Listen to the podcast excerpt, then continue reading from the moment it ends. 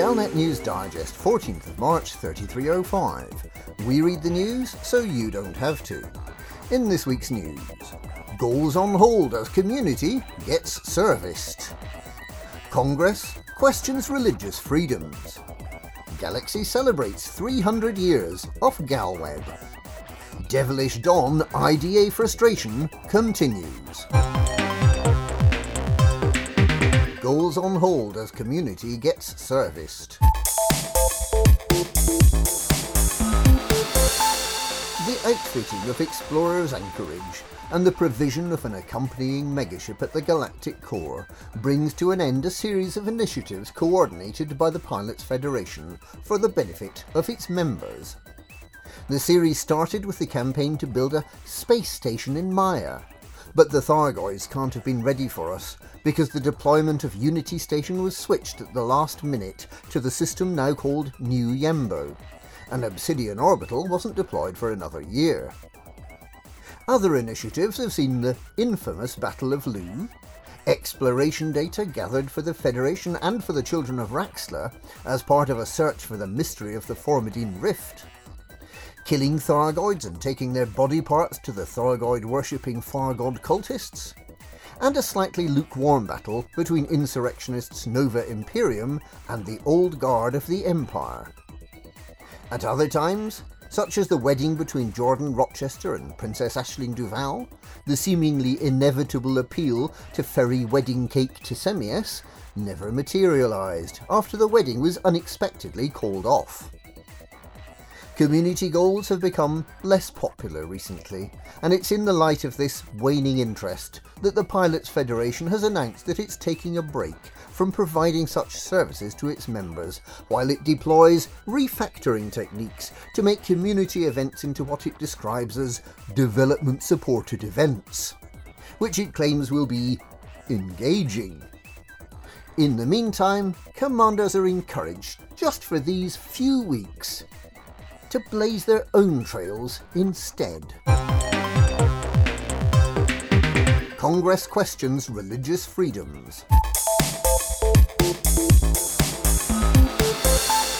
The Federal Congress is reported to be reconsidering its stance on the freedom of religious expression after the religious cult, the Children of Tothos, forcibly took over a starport in the Chunt star system.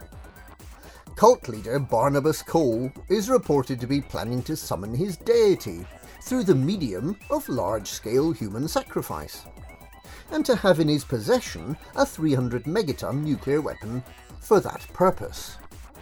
He and his followers have taken over the control deck of Coriolis Station Archimball Terminal. The Federal Intelligence Agency is standing by, but is unable to launch an assault on the station because of the risk to the millions of potential human sacrifices inside. This sacrifice gambit seems a risky strategy for the cult. Barnabas Cole is going to feel pretty silly if he sacrifices an entire Coriolis station and everyone in it, and Tothos the god fails to turn up to the after party.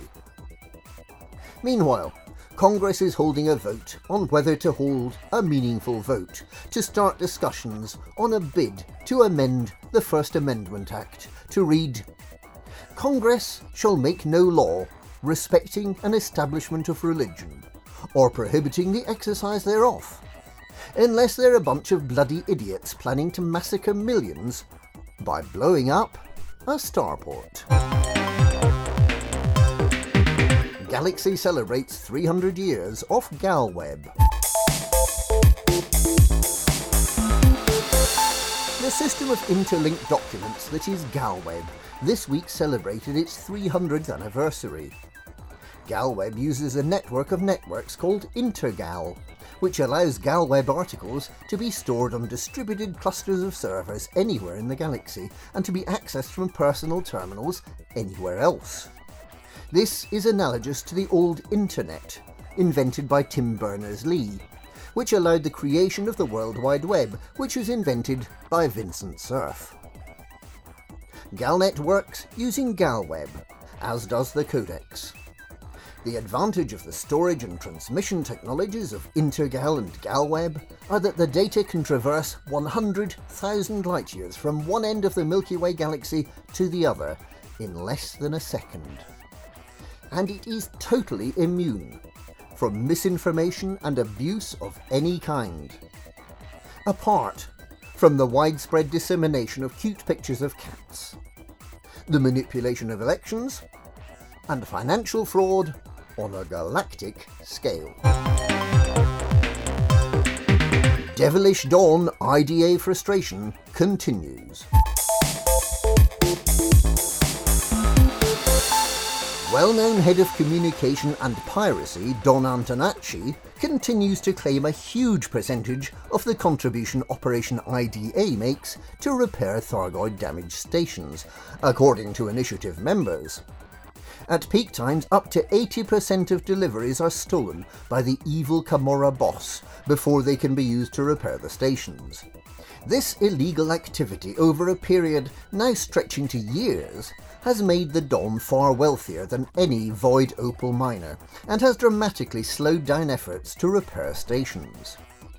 The QA Investigation Agency, led by QA Mitch, QA Jack, and QA Tom, claims to be actively investigating the mafia like stranglehold on the repair effort, although it's been noted by several observers that the door to the QA investigation agency is obscured behind a thick layer of undisturbed cobwebs, and the responses received to the reports from IDA members sound very much as though they've been generated by the Platitude 3000 auto response bot. Operation IDA continues despite the lack of effective policing against the predatory actions of Pirate Lord Antonacci. The humanitarian effort will not be defeated. And that's this week's Galnet News. Galnet News, we read the news so you don't have to.